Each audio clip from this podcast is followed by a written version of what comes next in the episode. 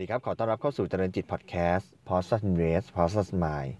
เจริญลงทุนกับเจริญจิตครับ วันนี้พบกันเป็น episode ที่ 459 ตลาดหุ้นไทยนะครับวันจันทร์ที่ 25 มกราคมนะครับ ก็ปิดบวกขึ้นได้นะครับ หลังจากที่เมื่อวันศุกร์เนี่ยลบไป 15 จุดนะครับ วันจันทร์เนี่ยปิดไปบวก 3.74 จุดนะครับ ปิดที่ 1,501.62 จุดนะครับ มูลค่าการซื้อขาย 82,777 ล้านบาทนะครับ โดยที่ต่างชาติกองทุนโบรกเกอร์ขายหมดเลยนะครับ ต่างชาติขาย 350 ล้าน กองทุนขาย 446 ล้าน แล้วก็โบรกเกอร์ขาย 254 ล้าน ส่วนรายย่อยซื้อ 1,000 ล้านนะครับ ส่วนหุ้นก็ที่มีการซื้อขายกันก็เนี่ยก็เป็นจะเป็นตัวที่เป็นตัวรองรองมากกว่านะครับ ที่มีการโดดเด่นขึ้นมา เช่น HANA STGT CBG เป็นต้นนะครับ แต่ว่าหุ้นใหญ่บางตัวก็อาจจะยังอยู่ในทิศทางการขายทำกำไรอยู่พอดแคสต์ผมก็หายไป 1 ตอนนะครับ เมื่อวันจันทร์ที่ผ่านมาก็ ติดภารกิจนะครับ โดยที่ภารกิจสำคัญในการทำงานในช่วงนี้เนี่ยก็จะเป็นเรื่องของการให้คำปรึกษาลูกค้านะครับในการจองหุ้น PTOR นะครับไม่ว่าจะเป็นลูกค้าของผมเองที่หลักทรัพย์กสิกรไทยก็ตามหรือว่าคนที่สนใจเข้ามาสอบถามนะครับ ก็วันนี้ก็เลยอยากจะมาพูดคุยเกี่ยวกับเรื่อง OR ต่ออีกสักหนึ่ง episode นะครับหลังจากที่ผ่านการจองมาตั้งแต่วันอาทิตย์นะครับ หลายท่านก็มีประสบการณ์นะครับ แล้วก็เป็นข่าว ฮือฮาเลยนะครับว่าระบบการจองของแต่ละธนาคารเนี่ยล่มหมดเลยนะครับ แล้วก็หลายคนจองได้หลายคนจองไม่ได้นะครับ แล้วก็เมื่อวันจันทร์ที่ผ่านมาก็ยังอยู่ในกระแสของความสนใจของผู้ลงทุนอยู่นะครับ แต่ว่าก็ยังมีความไม่เข้าใจหลาย ๆ อย่างนะครับ ยังมีอย่างเท่าที่ได้พูดคุยกับลูกค้า หรือว่าให้คำปรึกษาหลาย ๆ ท่านเนี่ยยังมียังมีข้อสงสัยหรือว่าอาจจะมีความเข้าใจ บางอย่างที่ไม่ตรงเนี่ยวันนี้ขออนุญาตเอามาอัปเดตให้ฟังเป็นคำถามแต่ละข้อแต่ละข้อไปนะครับเชื่อว่าน่าจะเป็นประโยชน์มากขึ้น แล้วก็สำหรับท่านที่ยังเผื่อยังตัดสินใจอยู่ หรือกำลังจะไปจอง ก็ได้มีข้อมูลข้อมูลประกอบมากยิ่งขึ้นนะครับ อย่างแรก คนจะจองหุ้น OR เนี่ยไม่มีพอร์ตหุ้นจองได้หรือเปล่านะครับคนไม่มีพอร์ตหุ้นจองได้หรือเปล่าก็ต้องตอบตรงนี้เลยว่า สามารถจองได้นะครับ คนที่คนที่จองหุ้นคนที่ไม่มีไม่ไม่มีพอร์ตหุ้นเนี่ยก็สามารถ จองจองหุ้น OR ได้เช่นเดียวกันนะครับ ตัวเวลาที่เราเข้าไปจองหุ้นในที่นี้ซึ่งเป็นหุ้น IPO เนี่ยเราสามารถเลือกการจัดสรรหุ้นได้ทั้งหมด 3 ช่องทางนะครับ ช่องทางแรกเนี่ยสำหรับคนที่มีพอร์ตการลงทุนอยู่แล้วเนี่ยก็สามารถจัดสรรฝากหุ้น อันนี้ผมขอ quote ข้อความที่เขาใช้ในระบบจองมานะครับ อันแรกเนี่ยก็คือฝากหุ้นที่ได้รับการจัดสรรไว้ในบัญชีซื้อขายหลักทรัพย์ของผู้จองซื้อ อันนี้ก็คือเป็นคนที่มีพอร์ตหุ้นอยู่แล้วนะครับ เวลาที่จะลงข้อมูลตรงนี้เนี่ยเขาก็จะถามอย่างแรกก็คือว่าถามว่าเอาไปไว้ที่พอร์ตไหน ยกตัวอย่างสมมุติว่าเป็นลูกค้าของหลักทรัพย์กสิกรไทยเนี่ยก็เลือก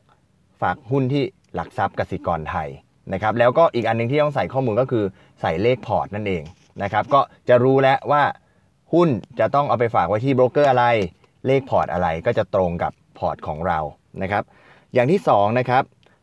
ตัวเลือกที่ 2 ก็คือฝากหุ้นที่ได้รับการจัดสรรไว้ที่บัญชีผู้ออกหลักทรัพย์ วงเล็บ สมาชิกเลขที่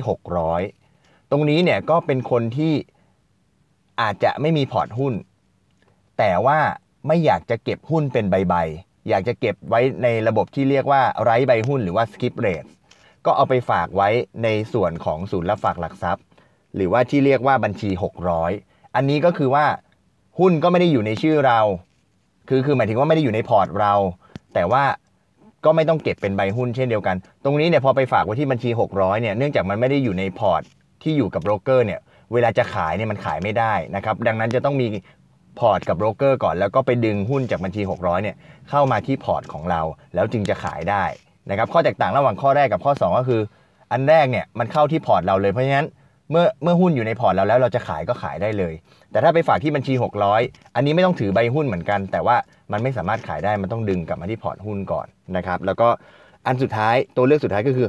ออกใบหุ้นสามัญตามจำนวนที่ได้รับการจัดสรรไว้ในชื่อของข้าพเจ้า อันนี้ก็คือออกใบหุ้นนะครับทางศูนย์รับฝากหลักทรัพย์เขาก็จะออกเป็นใบหุ้นเนี่ยส่งมาให้เราที่บ้านนะครับ การที่ถือเป็นใบหุ้นเนี่ยก็แน่นอนก็ไม่สามารถที่จะ ขายได้ในทันทีนะครับถ้าจะขายได้ผ่านระบบของตลาดหลักทรัพย์ก็ต้องเอามาเข้าพอร์ตหุ้น แล้วก็ขายเพราะฉะนั้นในช่วงเวลานี้เนี่ยสำหรับคนที่มีพอร์ตหุ้นอยู่แล้วแน่นอน ก็เวลาจะจองก็สามารถจองเข้าที่พอร์ตหุ้นได้เลยนะครับแต่ว่าคนไม่มีใบหุ้นเออคนที่ไม่มีพอร์ตหุ้นจองได้ไหมคำตอบตรงนี้ก็คือจองได้ แต่ว่าก็เอาไปฝากไว้ที่บัญชี 600 ก่อน หรือว่ารับเป็นใบหุ้นไปก่อน แล้วในช่วงเวลานี้เนี่ยหรือว่าช่วงเวลาถัดจากนี้เนี่ยท่านก็ไปเปิดพอร์ตหุ้นพอเปิดพอร์ตหุ้นเสร็จก็เอา ก็ไปดึงหุ้นจากบัญชี 600 มา หรือว่าเอาใบหุ้นมาเข้าพอร์ต ก็สามารถซื้อขายได้นะครับ อันนี้ก็เป็นคำตอบคำถามแรกนะครับ ถามว่าเอ๊ะคนไม่มีพอร์ตหุ้นจองได้เปล่าจองได้นะครับ คนไม่มีพอร์ตหุ้นก็จองได้ อีกคำถามหนึ่ง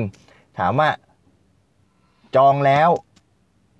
จองแล้วคนที่มีสิทธิ์ที่คำถามต่อมานะครับ คนที่มีสิทธิ์จองหุ้นในฐานะผู้ถือหุ้นเดิมปตทแล้ว จองแค่นี้พอไหมหรือว่าจองแค่นี้ แล้วไปใช้การจองเกินสิทธิ์แล้วไม่ต้องไปจองเพิ่มอีกแล้วพอหรือเปล่า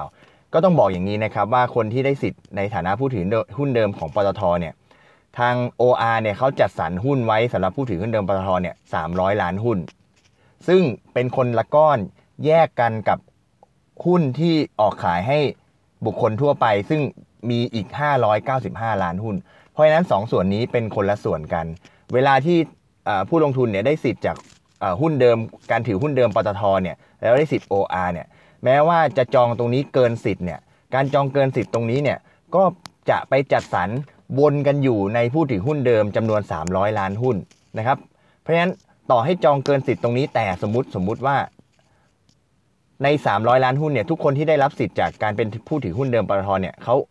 จองกันหมดเนี่ยเพราะฉะนั้นการจองเกินสิทธิ์ตัวนี้ก็อาจจะไม่ได้ แต่ว่าถามว่าสามารถจองเกินสิทธิ์ได้ไหมก็สามารถจองได้ ในขณะเดียวกันฝั่งของผู้ถือผู้ผู้จองซื้อบุคคลทั่วไปเนี่ยก็ไม่ได้เอามารวมกับตรง 300 ล้านหุ้นนี้ก็มีอีก 595 ล้านหุ้น ซึ่งผู้ที่ได้สิทธิ์จองจองหุ้นปตทในฐานะผู้ถือหุ้นเดิมแล้วเนี่ยก็สามารถไปจองเป็นบุคคลทั่วไปได้อีกก็จะเป็นโอกาสในการจัดสรรได้ทั้ง 2 ช่องทางนะครับ เพราะฉะนั้นก็สามารถทำได้ทั้ง 2 ทางนะครับ แล้วก็แล้วก็สามารถที่จะจองเป็นชื่อของเราแล้วก็ ใส่ข้อมูลพอร์ตอะไรเหมือนกัน อย่างที่ได้เรียนไปในข้อแรกนะครับ แล้วสุดท้ายหุ้นก็ได้รับการจัดสรรเข้ามาที่พอร์ตนะครับคำถามถัดมา ถามว่าจองแบบบุคคลทั่วไปเนี่ยได้แค่ 300 หุ้น อย่างนี้ไม่จองดีกว่า อย่างนี้ไม่จองดีกว่าไหมนะครับ เพราะว่าบอกว่าได้แค่ 300 หุ้น ก็ต้องเรียนย้ำอีกครั้งว่าในการจองในฐานะบุคคลทั่วไปเนี่ยมีการจัดสรรแบบ small lot first นะครับ จอง แล้วมีการจัดสรรขั้นต่ำได้ 300 หุ้น แต่ไม่ได้หมายความว่าจองแล้วได้แค่ 300 หุ้นนะครับ แน่นอนว่าถ้ามีคนจองเยอะๆ สมมุติว่าใน 595 ล้านหุ้นเนี่ย มีคนจองเยอะมากๆ จนมันไม่สามารถแบ่งหุ้นได้ ก็คงจะได้ที่ขั้นต่ำ300 หุ้น แต่ว่าถ้าคนมันถ้าเกิดมีคนจองไม่เต็ม สมมุติว่าจัดสรรกันยังไงแล้วเนี่ย ไม่เต็มเนี่ย ก็มีโอกาสที่จะได้ขึ้นไปจาก 300 400 500 600 700 พันหุ้น 2,000 หุ้น 3,000 หุ้น ก็เกิดขึ้นได้ นะครับโดยรูปแบบของการจองอจัดสรรหุ้นแบบ small lot first ก็อย่างที่ได้อธิบายไปก็ขออธิบายย้ำอีกครั้งหนึ่งว่า ทุกคนเนี่ยก็จะได้มีการจัดสรรหุ้นที่ 300 หุ้นก่อนนะครับ300 หุ้นก่อน เราจะจองไปเท่าไหร่ก็ก็ก็ตามแต่เรานะครับ จะจอง 500 หุ้นพันหุ้น 2,000 หุ้น 3,000 หุ้น 5,000 หุ้นก็แล้วแต่ แต่เวลาจัดสรรเนี่ยเขาจัดสรรที่ทุกคนสตาร์ทที่ 300 หุ้นก่อน แล้วมีหุ้นเหลืออยู่ใช่ไหมครับ ก็ใส่ลงไปอีก 100 หุ้น เป็นคนละ 400 หุ้น มีหุ้นเหลืออยู่ใช่ไหมครับ ก็ใส่ไป 500 หุ้น ทุกคนก็ได้ 500 หุ้น อ่าคนนั้นจองแค่ 500 หุ้นก็ตัดออกไป อ่าคนที่เหลืออยู่ก็มาจัดสรรต่อเป็น 600 หุ้น แล้วก็ 700 หุ้น 800 หุ้น อะมีคนจองแค่ 800 หุ้น ก็ถือว่าได้ครบแล้วก็ตัดออกไป ก็มาจัดสรรต่อ 900 หุ้นพันหุ้น คนที่ได้พันหุ้นก็ตัดออกไป แล้วก็จัดสรรไปเรื่อยๆ ทีละร้อยทีละร้อยเนี่ย จนครบจำนวนหุ้นทั้งหมด ก็จะจบออกมาที่การจัดสรรหุ้น แล้วก็ใครที่สมมติท่านจองไป10,000หุ้น แต่พอดีว่าหุ้นมันจัดสรรไปได้ไกลสุดที่2,500หุ้น ท่านก็ได้ไป2,500หุ้น โดยการจัดสรรเนี่ยก็จัดสรรผ่านระบบของเซ็ตเทรดซึ่งเป็นบริษัทของตลาดหลักทรัพย์นะครับ เพราะฉะนั้นคำถามที่ว่าจะจองแล้วได้แค่ 300 หุ้นใช่ไหมไม่ใช่นะครับ 300 หุ้นเป็นขั้นต่ำที่จะมีการจัดสรรให้ แล้วก็สตาร์ทจากจุดนี้ขึ้นไป ในการจัดสรรแบบ small lot first นะครับ แล้วมีหลายท่านถามว่า จองแล้วต้องรีบเข้าไปจองไหมนะครับ จากจากเหตุการณ์ที่เกิดขึ้นเนี่ยจากวันอาทิตย์ที่ผ่านมาเนี่ย ทุกคนรีบเข้าไปจองนะครับ กลัวว่าอจองแล้วไปช้าเลยจะหุ้นจะหมดนะครับ ก็ต้องย้ำอีกครั้งหนึ่งว่ากรอบการจองนะครับ ของผู้ถือหุ้นเดิมที่เป็นผู้ถือหุ้นปตทเนี่ยจองใช้สิทธิ์ ผู้ถือหุ้นเดิมเนี่ยมีเวลาจองวันที่ 25 ถึง 27 นะครับ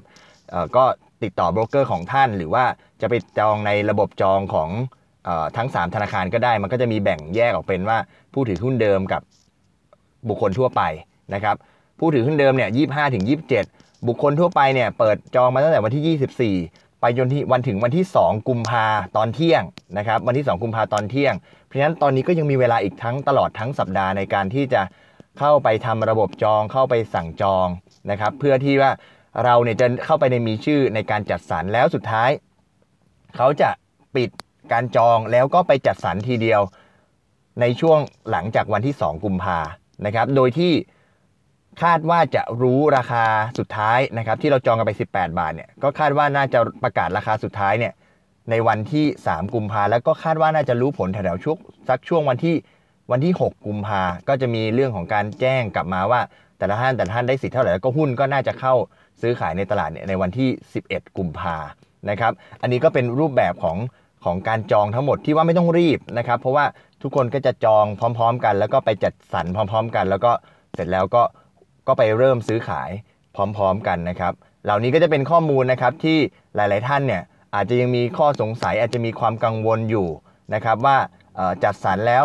จะได้ยังไงจะต้องรีบจองหรือเปล่านะครับ